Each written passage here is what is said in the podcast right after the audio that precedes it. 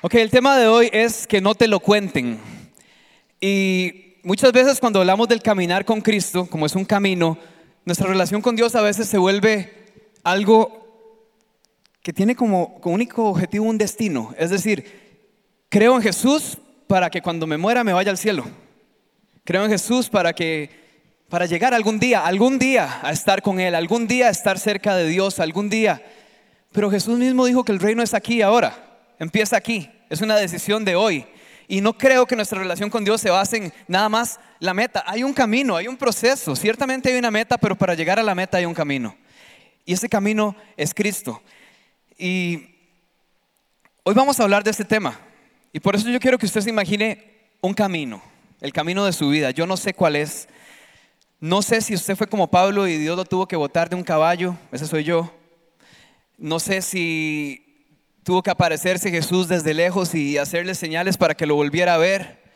No sé si usted nació en una familia cristiana y lo conoce desde niño. No, no sé en qué punto de su camino está hoy tampoco. Y eso solo usted lo sabe. Pero no depende de eso la pasión. La pasión es una decisión y no depende de en qué punto del camino estemos ni cómo es nuestro camino y cómo ha sido. Así que vamos a ver una historia súper interesante de la palabra y a mí me fascina esta historia porque Jesús ha resucitado. Esto es justamente cuando el día en que Jesús resucita. Jesús resucita y dice la palabra que dos mujeres van, unas cuantas mujeres van a la tumba donde Jesús había quedado. Pero entran ahí y no está Jesús. Y unos ángeles se les aparecen y les dicen que Jesús no está aquí, Él ha resucitado. Ellas van y le cuentan al resto de los discípulos, apóstoles, y ellos no le creen, no les creen, ellos necesitan verlo con sus propios ojos.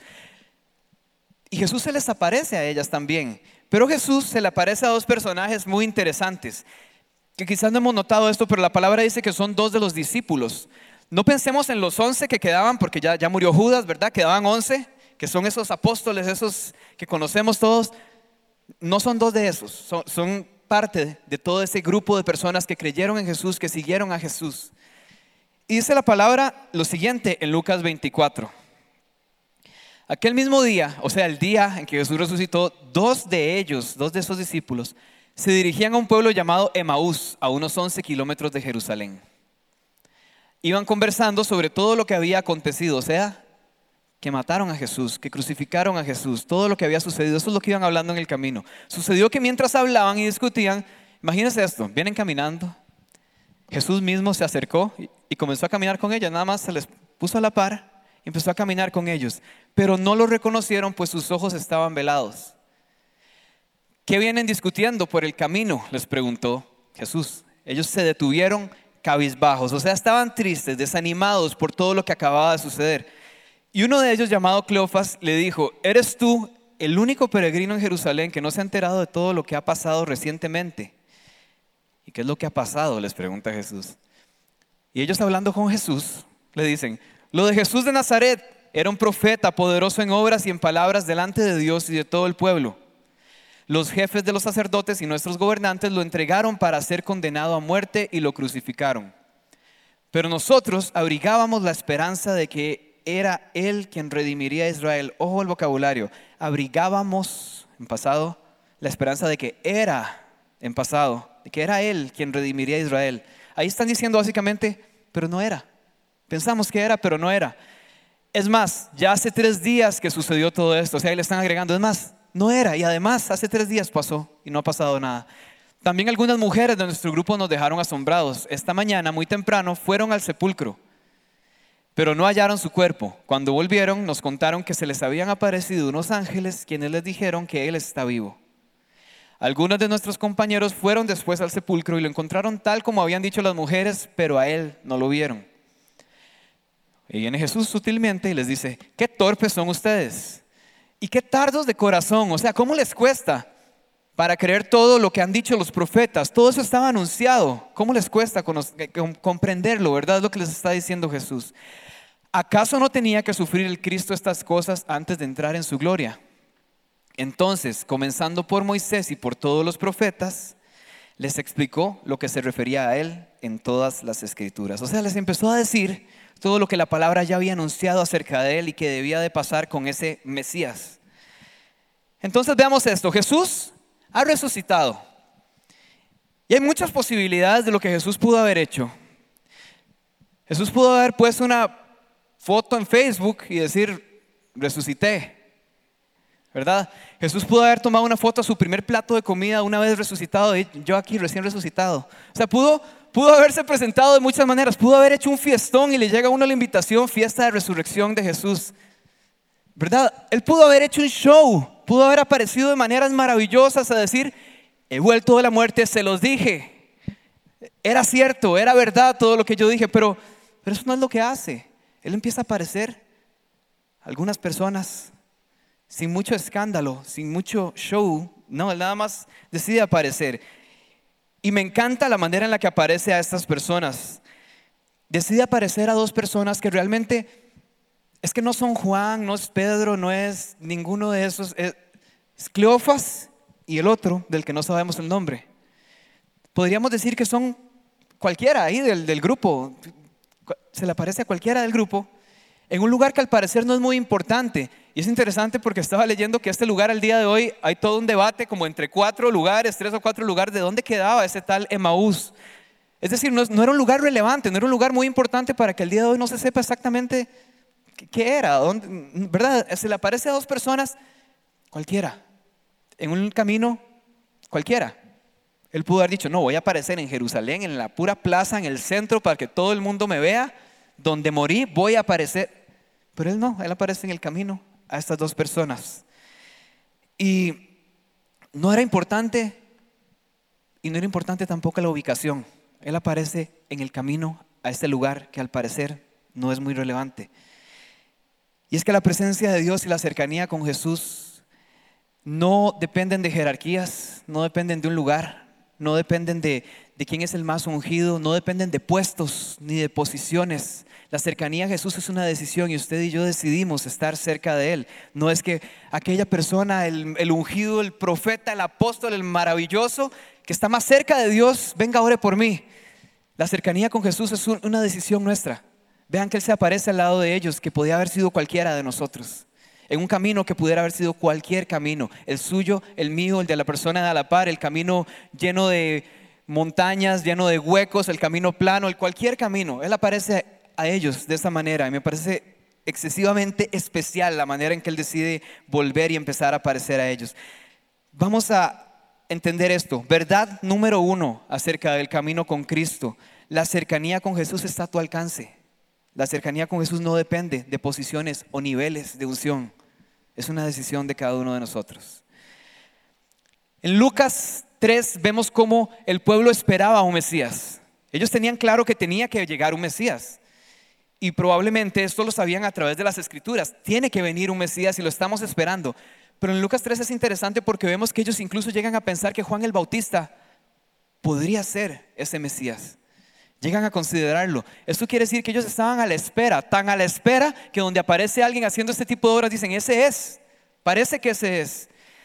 Juan 4:25, cuando aparece la samaritana en esta conversación, este diálogo con Jesús sacando agua del pozo. Hasta ella, que no es de ese mismo pueblo, sabe que se está esperando un Mesías, que hay un Mesías que va a venir. ¿Alguna vez han estado en una situación así? Primera pregunta de la noche. Donde has estado esperando algo. Has estado esperando una respuesta. Has estado esperando salvación, un salvador. Has estado esperando una llamada, un diagnóstico, Has estado esperando una solución, has estado esperando una luz al final del camino.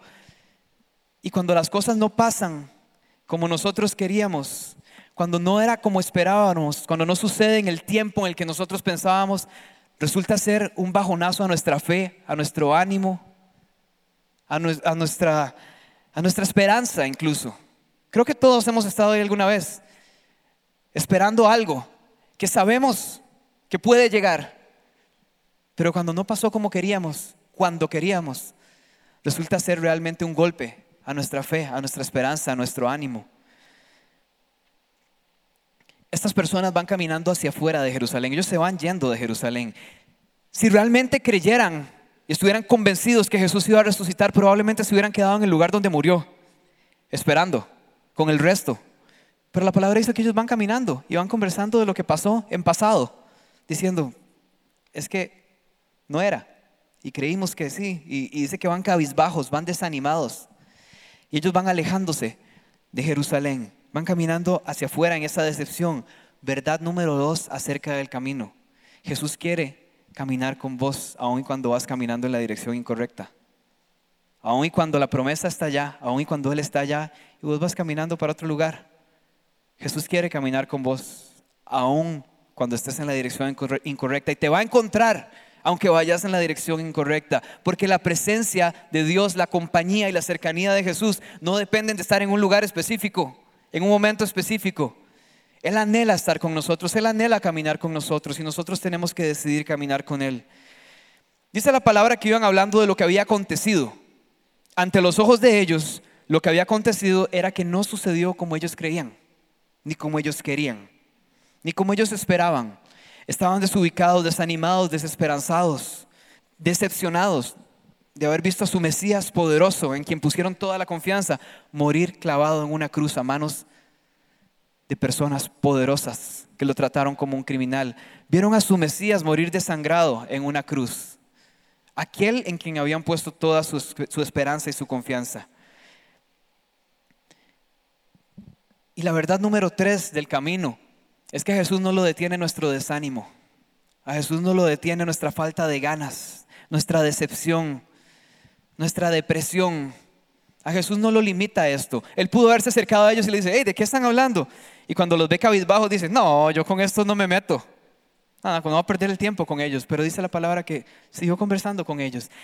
No solo siguió conversando, sino que siguió caminando con ellos. Y no solo siguió caminando con ellos, sino que decidió empezar a recordarles todas las verdades que la palabra anunciaba acerca de Jesús mismo, acerca de Él mismo. Decidió recordarles esto para que recobren su esperanza, para que recobren su confianza, su ánimo y para que levanten la cabeza. Cuando Jesús les pregunta de qué hablan, aquí vamos viendo todo acerca de esa historia. Cuando Jesús les pregunta de qué hablan, ellos les responden de una manera interesante y empiezan a recitarle acerca de ese Jesús y a decirle, ¿de qué venimos hablando? Venimos hablando de aquel Jesús, profeta, poderoso en obra y en palabra, ante Dios y ante el pueblo. ¿Será que nosotros somos así? Somos buenísimos para para hablar la teoría acerca de Jesús. Somos buenísimos para postear una frase en Facebook, una fotito chiva de un atardecer con un versículo. O somos buenísimos para memorizarnos los dos versículos que tiene nuestra mamá pegados en la refri con un imán. ¿Será que somos así? Somos buenísimos para venir a decirle a Jesús incluso cómo debería ser Jesús. Ellos empiezan a decirles que Jesús era un profeta poderoso en, obra y en palabra. Era. Y ellos hablan en pasado, como les decía antes. Y hay una frase que me llama la atención porque les dice, además de todo esto, esperábamos que era quien redimiría a Israel y ya lleva tres días de haber sucedido todo esto. Y eso es un mensaje lindísimo, iglesia. Nunca terminemos hablando en pasado acerca de un Dios que es presente.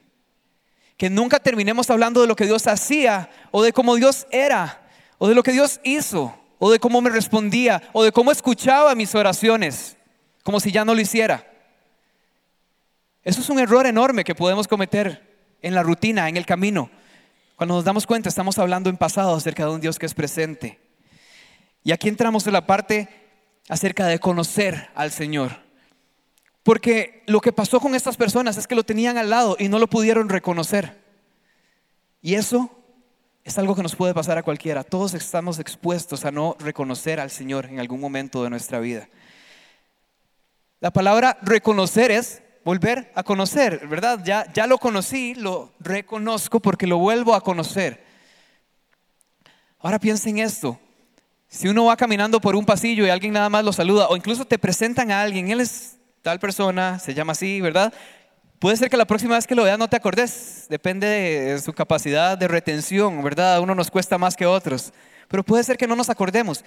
Pero es muy difícil que no podamos reconocer a alguien cuando pasamos un rato sentados en una mesa conversando toda una noche, cuando pasamos un tiempo juntos, cuando nos reímos juntos, cuando conversamos un rato, cuando escuché incluso parte de la historia de esa persona. Es muy difícil que si después lo veo en la calle no lo reconozca, porque hubo un tiempo invertido en conocer.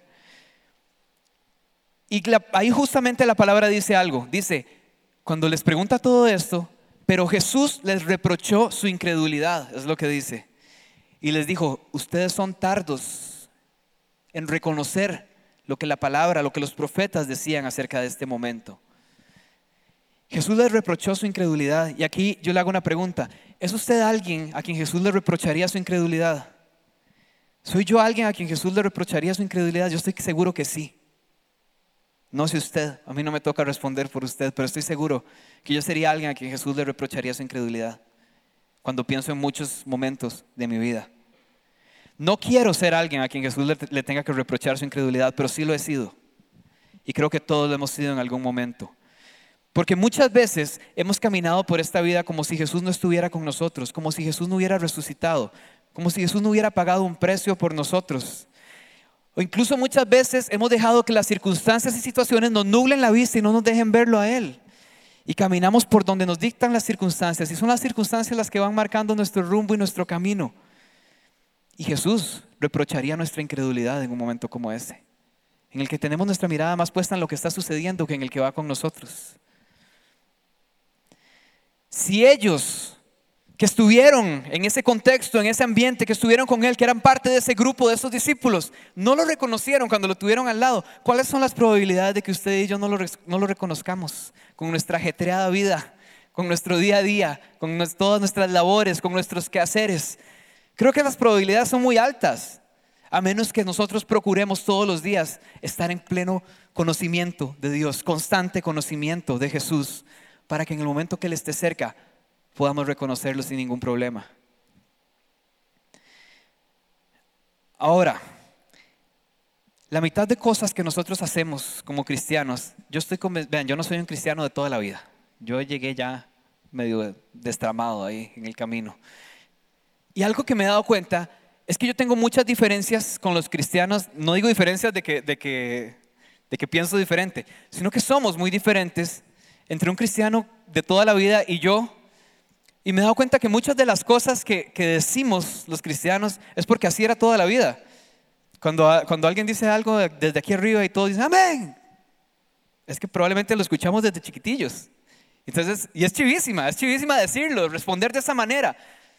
Pero probablemente nadie me lo enseñó, nada más es algo que, que escuché, algo que, que se me pegó. Y nos podemos acostumbrar a muchas cosas, incluso en el caminar con Cristo. Tal vez estás acostumbrado a venir a la iglesia toda la vida, a que alguien te hable de Dios, a que alguien te lea la palabra o te dé la palabra como si fuera la cucharita y el avioncito, ¿verdad? Y lo peor de esa costumbre es que nos va a acostumbrar a que alguien lo hace por nosotros. Y dejamos de nosotros mismos buscar conocer a Cristo. Para reconocerlo en el camino necesitamos conocerlo primero y estar en ese constante conocimiento. El problema de acostumbrarnos a que alguien lo haga por nosotros es que en el día que Él se aparezca a tu lado vas a tener que ir donde la persona que te leía la palabra y que te enseñaba la palabra, decirle, hey, una pregunta, ese que está ahí a la par mía de Jesús, para no equivocarme. ¿Verdad? Porque no soy capaz de reconocerlo por mí mismo. Necesito que alguien lo reconozca por mí. Y lo importante aquí es que Él tiene un plan para cada uno de nosotros. Él tiene un camino para cada uno de nosotros. Por eso les decía que los caminos son distintos. No puedo hablar del camino de alguien más, puedo hablarles del mío. Pero Él tiene un camino para cada uno. Y la única manera en la que vas a descubrir de qué manera te quiere llevar por ese camino es conociéndolo vos, uno a uno. No por medio de lo que hace en la vida de alguien más. Eso te puede inspirar, pero te debería inspirar a buscar qué es lo que Él tiene con tu vida. ¿Cuál es tu camino? Cuando Jesús aparece a sus discípulos en toda esta etapa final, cuando Él vuelve a la vida y vuelve a esta tierra después de resucitar. Él aparece a sus discípulos en, una escena que todos hemos escuchado, creo, que Él aparece a la orilla del mar y sus discípulos están pescando. Y les dice, ¿tienen algo de comer? Me encanta porque la Biblia dice, y ellos respondieron, no. No hay modales, ¿verdad? En estos muchachos. No. Y Él les dice, echen las redes del otro lado. Ellos echan las redes del otro lado y todos sabemos lo que pasa, ¿verdad? Salen las redes repletas de peces. Y justo cuando pasa eso, Juan dice, es el Señor. Y Pedro se tira de la barca y se va nadando hacia la orilla, seguro a darle un abrazo. ¿No le suena conocido? ¿No le suena conocido que Él puede estar cerca y no lo reconocemos? Pero en el momento en que nos llena las redes de peces, es el Señor. Y me tiro de la barca, lo busco, vengo a la iglesia todas las semanas, eh, hasta llego temprano, eso no es para nadie aquí, pero empiezo con esa fiebre por Dios y empiezo a hablarle a todo el mundo de lo que Él ha hecho en mi vida, de lo que Él está haciendo y del milagro maravilloso que sucedió. Pero cuando estuvo parado en la orilla, no lo reconocí. Pero cuando me llenó las redes, me tiré del barco a buscarlo. Así somos. Hay dos factores en el camino de los que ninguno se escapa. Y se habla mucho de esto en el ambiente cristiano. Yo nunca hablo de esto casi, pero hoy lo voy a hacer y son nuestras circunstancias y nuestras excusas. Uno de los problemas más grandes que he notado trabajando con jóvenes, y creo que se, incrementa cuando, cuando vamos creciendo, es que anhelamos tanto ver la respuesta de Dios en nuestras finanzas, en nuestro matrimonio, en nuestra casa, en nuestro trabajo, que se nos olvida anhelar que Él nos transforme a nosotros. Siempre queremos que Él transforme nuestra condición, nuestra circunstancia, nuestra situación. Tanto que se nos olvida anhelar primeramente que nos transforme a nosotros. ¿De qué me sirve que Él transforme mi circunstancia si no he sido transformado yo primero y no voy a poder manejarla, no voy a poder administrarla bien, no voy a poder administrar la bendición? Y aquí, silencio total, así como estamos. Y escucha esta frase que ha marcado mi vida para siempre anhelamos más la respuesta de Dios que la presencia de Dios. Y cuando estamos anhelando más la respuesta de Dios que la presencia de Dios, Él puede pasar a nuestro lado mil veces. Puede venir haciendo bulla y todo, puede venir con una camisa fosforescente. No lo vamos a ver, nos lo vamos a perder una y otra vez, porque nuestra mirada está en la respuesta, estamos anhelando la respuesta más que la presencia de Dios. Pero si anhelamos la presencia de Dios, vamos a ser capaces de notar a Jesús en todo Vamos a ser capaces de tomarlo en cuenta en todo y en cada paso que damos en ese camino. Y aquí es donde les pregunto, ¿será que, pregúntese usted mismo, ¿será que mi mirada ha estado en la circunstancia? ¿Será que he necesitado de una circunstancia para activar mi fe? ¿Será que ha sido una circunstancia la que me ha hecho buscar al Señor, la que me ha hecho ponerme de rodillas y clamar a Él? No fue suficiente su presencia, tuvo que venir una circunstancia para realmente activar esa fe y esa búsqueda de Él, para realmente hacer uso del privilegio que tengo de estar cerca de Él, que está a mi alcance, como les decía al comienzo. Ha tenido que venir un factor externo a hacerme darme cuenta que Él está a mi alcance. ¿Será que si nuestra vida fuera perfecta, buscaríamos al Señor? si no tuviéramos ninguna necesidad, lo buscaríamos a Él. Si no tuviéramos las circunstancias por las que hemos pasado, si no tuviéramos la historia que tenemos, ¿qué papel tendría el Señor en nuestras vidas? Quizás muchas veces, para no decir casi todas, lo que ha activado nuestra fe no ha sido su simple presencia. Su presencia no ha sido suficiente muchas veces en ese camino. Y las excusas, Aquí vamos a ir a otra historia bíblica por un momento y ahora volvemos a la de nuestros amigos hacia Emaús. Dice la palabra que Jesús entra en un lugar donde hay un montón de personas paralíticos, enfermos, alrededor de una especie de piscina, que cuando las aguas se movían, el primero que entraba quedaba sano. Y Jesús tiene un diálogo con un paralítico que está a la orilla. Y vamos a ir a Juan 5, del 6 al 9. Cuando Jesús lo vio allí, al paralítico, tirado en el suelo y se enteró de que ya tenía mucho tiempo de estar así, le preguntó, él tenía 38 años, dice la palabra justo antes de eso, de estar en esa condición. Cuando se enteró que tenía mucho tiempo de estar así, le preguntó, ¿quieres quedar sano? Y vean la respuesta. Señor, respondió, no tengo a nadie que me meta en el estanque mientras se agita el agua y cuando trato de hacerlo, otro se mete antes.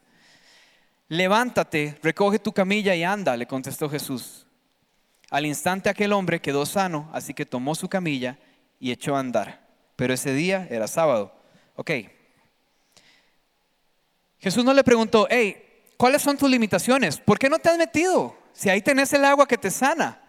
¿Por qué no has rodado hacia un lado y has caído en el agua? ¿Por qué no has pedido que alguien te empuje? ¿Por qué?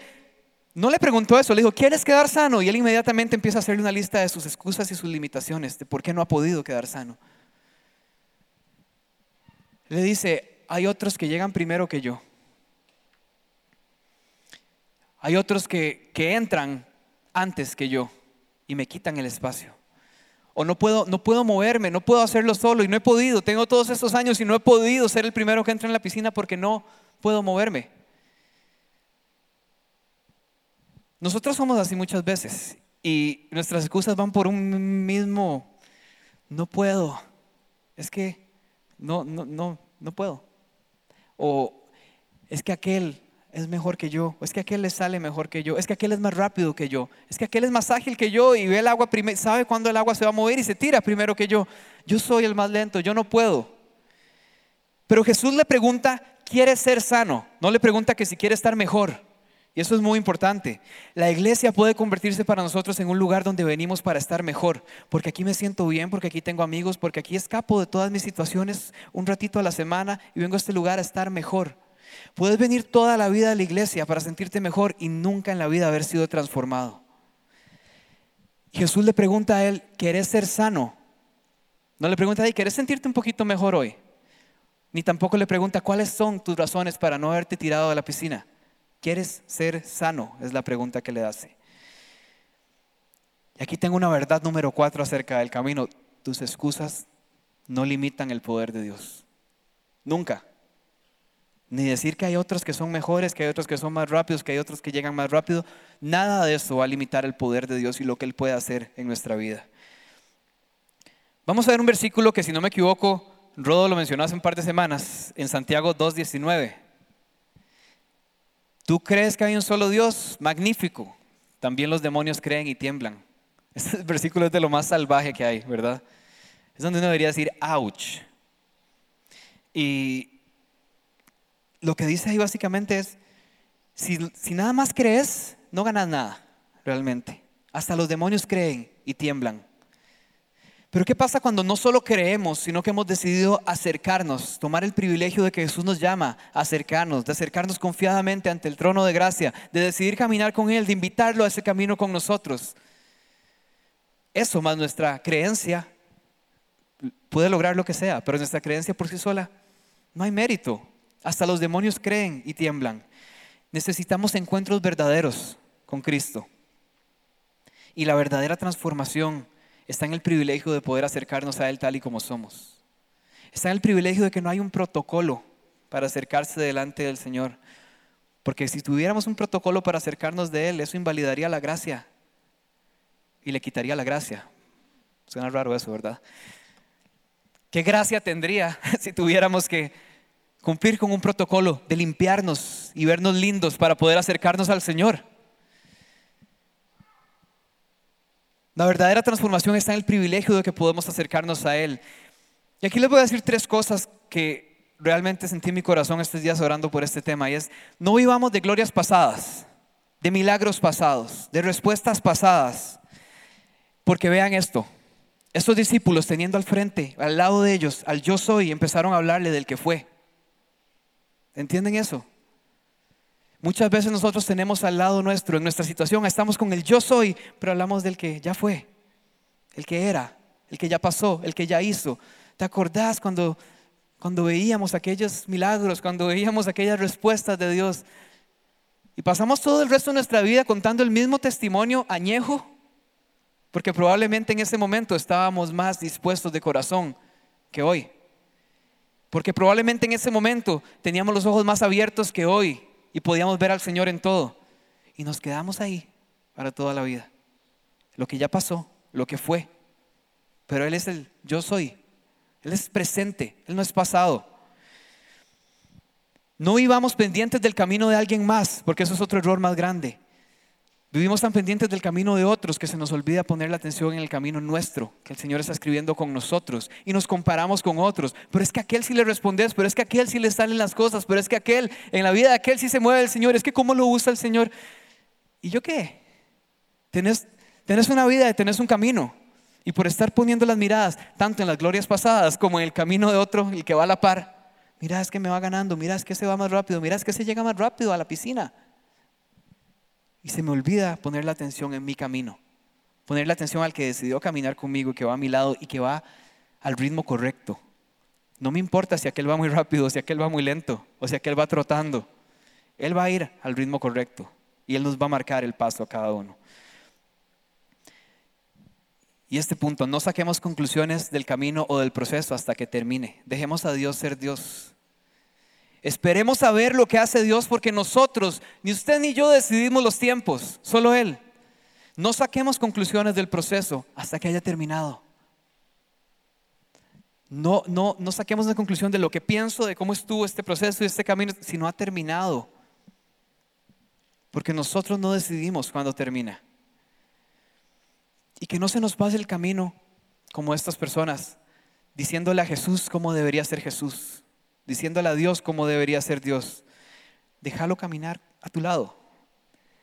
Las respuestas premeditadas o prefabricadas que tenemos a nuestras oraciones nos pueden causar un gran daño. Porque muchas veces oramos y tenemos en nuestra mente cómo tiene que terminar esta historia. Y cuando no sucede así, cuando no pasa como queríamos ni cuando queríamos, no solo como les decía antes es un golpe a nuestra fe, sino que nos va a dar la imagen de un Dios que falla, de un Dios que no escucha, de un Dios que no le importa o aún peor, de un Dios que no existe. Pero es que no se trata de lo que yo quiero, ni como yo lo quiero, ni lo que usted quiere y como usted lo quiere en el tiempo que lo quiere. Es como Él quiere y a la manera que Él quiere. Vean que Jesús apareció y decidió aparecer calladito en el camino con ellos. No, no hizo una gran explosión, no, no hizo un show para llegar a ellos. Es como Él quiere. Y eso hay que entenderlo. Cuando oremos a Él, no nos enfoquemos únicamente en cómo yo veo el fin de esta situación, el fin de este proceso. ¿Cómo veo yo la respuesta de Dios? Le pongo nombre, le pongo color, le pongo forma, lo enmarco y esa es la respuesta de Dios. Y cuando no sucede así, termino pensando que ese Dios es un Dios que falla. Es un Dios que no es lo suficientemente fuerte. O es un Dios que no me escuche y que no le importa lo que yo pienso y lo que yo le he pedido. Pero ¿qué pasaría si pidiéramos por su voluntad? ¿Qué pasaría si su voluntad estuviera por encima de cualquiera de nuestras peticiones, de cualquiera de nuestros anhelos? De por sí la palabra dice que Él conoce los anhelos de nuestro corazón. Así que si oro por su voluntad, Él conoce los anhelos de mi corazón. Y no estoy enmarcando esa respuesta para llevarme una decepción al final. Conozco muchos casos, conozco muchas personas que se han alejado del Señor porque no, porque se sintieron decepcionados por Él o por alguien más o por una organización como esta. Cuando el Señor es el único que sabe los tiempos, las maneras en las que va a responder. Una vez más, dejemos de anhelar más la respuesta de Dios que la presencia de Dios en el camino. Dejemos de anhelar más cómo creí yo que debía suceder que el simple hecho de estar caminando con Él y saber que está a mi lado. Porque cuando anhelo su presencia voy a tener una necesidad de conocerlo y cuando lo conozco lo voy a reconocer en cada área, en cada momento de mi vida. Y es tiempo de darle una oportunidad a Dios de ser Dios. Hemos querido entender antes que creer, hemos querido muchas pruebas antes de dar un paso de fe, que de por sí ya no sería de fe si nos muestran el camino completo. Hemos querido comprender antes de obedecer al Señor. Hemos condicionado el privilegio de caminar con Él. Y aquí quiero que lo tome, esto tómelo personal, tómelo para su vida, así como el Señor lo habló a mi corazón. Cada día, piensa en este camino que acabamos de analizar. Cada día, aunque vayas en el camino incorrecto, aunque estés desesperanzado, aunque no haya salido como querías, ni cuando querías, aunque no fue lo que esperabas, aunque no recibiste esa llamada, aunque no recibiste el diagnóstico que querías, aunque no recibiste esa respuesta y esa solución, aunque no recibiste lo que anhelabas, Se acercas sigilosamente, como dice este versículo, a tu camino y empieza a caminar a tu lado, como lo hizo con esos discípulos de Maús. Y empieza a declarar su palabra, empieza a recordarnos quién es Él, que prometió que iba a hacer, las promesas que tiene para quienes lo aman, las promesas para sus hijos. Empieza a recordarnos que Él es quien debía de venir, que Él es el que iba a cargar con nuestras transgresiones. Empieza a recordarnos quién es Él, sin importar si vamos en la dirección contraria, incorrecta, sin importar si estamos desanimados porque no salió como queríamos. Él quiere encontrarte en tu propio camino y escribir esa historia. Y no nada más quiere escribirla, quiere caminar con vos. Y eso es lo más maravilloso. Él se acerca a estas personas y empieza a caminar con ellos. Y vamos a ver qué pasa al final de esta historia. Vamos a ir al versículo 28, Lucas 24, 28. Al acercarse al pueblo donde se dirigían, Jesús hizo como que iba más lejos. Esto me encanta. Jesús hace así como, ole, ¿verdad? Y, sigue como, como si fuera a seguir su camino. Pero ellos le dicen, quédate con nosotros, que está atardeciendo, ya es casi de noche. Así que entró para quedarse con ellos. Luego estando con ellos a la mesa, escuche esto, a la mesa, se entró a la casa y se sentó con ellos a la mesa. Tomó el pan, lo bendijo, lo partió y se lo dio. Y entonces se les abrieron los ojos y lo reconocieron. Hasta ese momento, hasta que entró en esa casa y se sentó a la mesa, les fueron abiertos los ojos y lo reconocieron. Pero él desapareció. Y se decían uno al otro, ¿no ardía nuestro corazón mientras conversaba con nosotros en el camino y nos explicaba las escrituras? Cuando entró a la casa y se sentó a la mesa, fueron abiertos sus ojos. Y me encanta eh, lo que ellos se dicen. ¿Acaso no ardía nuestro corazón cuando íbamos en el camino? Ya todo tiene sentido. Ese era Jesús. Muy tarde, ¿verdad? Pero ardía su corazón.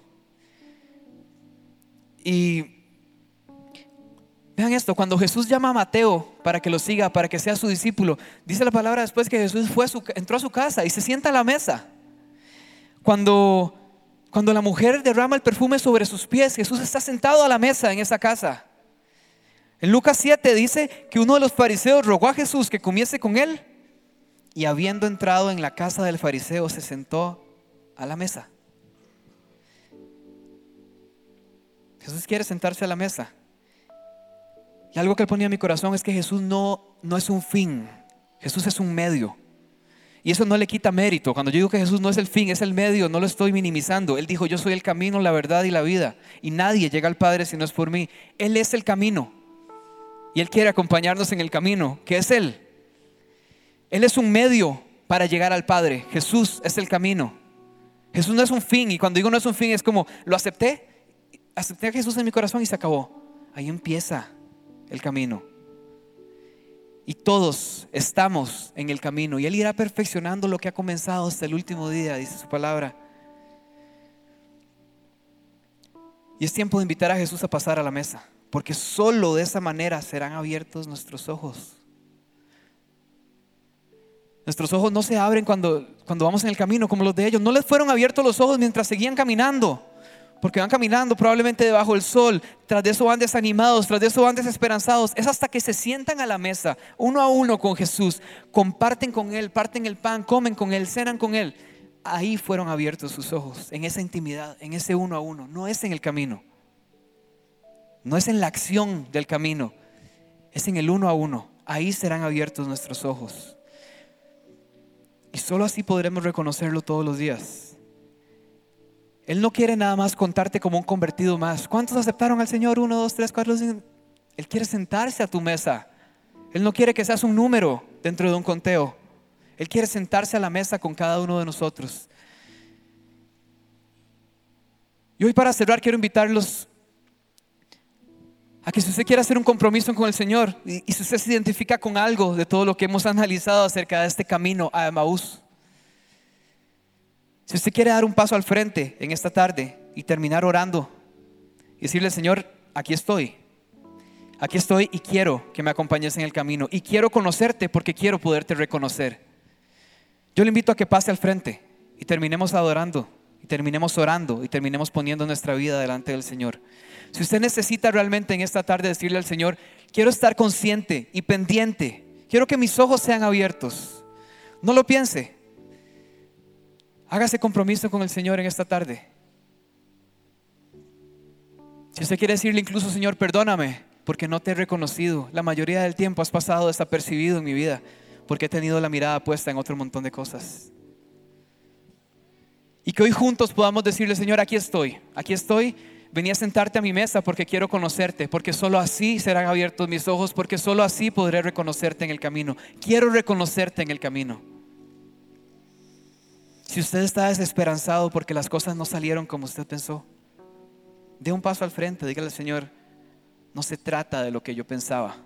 Quiero ver tu mano, quiero ver tu respuesta, quiero ver tu obra, quiero ver tu resolución a este camino, quiero ver hacia dónde me llevas tú y no hacia dónde creí yo. Dice Apocalipsis 3:20, versículo que todos conocemos. Mira que estoy a la puerta y llamo. Si alguno oye mi voz y abre la puerta, entraré y cenaré con él y él conmigo. Y lo que más me gusta de este versículo es que dice, entraré y cenaré con él y él conmigo. No es simplemente que él viene a sentarse a la mesa. Jesús no quiere entrar a tu casa a comerse tu comida.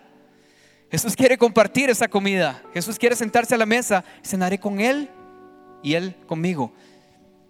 Ahí hay una comunicación, hay un emisor, hay un receptor y ese receptor también puede emitir y él también puede recibir y responder. Él quiere que sea mutuo. Él quiere que sea algo entre uno y uno. Y este versículo Muchas veces se quedó en el versículo que, me enseñaron cuando acepté al Señor en un campamento cristiano. Él, estoy a la puerta y llamo, y si abres entraré y cenaré contigo. Y se queda como un versículo de una vez en la vida. Y por eso se nos olvida abrirle la puerta todos los días y decirle, quiero que entres a cenar conmigo. Y quiero estar seguro de que estás cenando conmigo todos los días. Y no se sienta como un novato espiritual si usted hoy tiene que abrir la puerta que Él está tocando. Ábrala otra vez. Y ábrala todas las veces que sea necesario para que Él entre y se siente a esa mesa. Porque sólo así serán abiertos nuestros ojos. Es una invitación a diario. Y no se trata de como me lo imagino o como yo creo que va a ser. Repito esto, dejemos de prefabricar nuestras respuestas, dejemos de ponerle nombre, dejemos de enmarcarlo y creer que así tiene que ser, porque nos vamos a llevar una desilusión. Y probablemente mientras tenemos la mirada puesta en esas respuestas, no estamos viendo que aquí al lado, en nuestro camino, va Jesús y está haciendo algo maravilloso. Y muchas veces vas a decir, es que en esta época de mi vida Jesús no está haciendo nada. Es como si se hubiera quedado callado, es como si no me escuchara, es como si no respondiera. Pero probablemente tener la mirada puesta en otro lado mientras Él está caminando a tu lado y no ha parado de moverse. Tener la mirada puesta en una circunstancia que no se está moviendo y no estás viendo al Dios que no ha dejado de moverse a tu favor. Esperamos que esta enseñanza haya sido de gran bendición para tu vida. Si te gustó este mensaje, puedes suscribirte a nuestro canal y también seguirnos en redes sociales. Nos vemos en la Comu.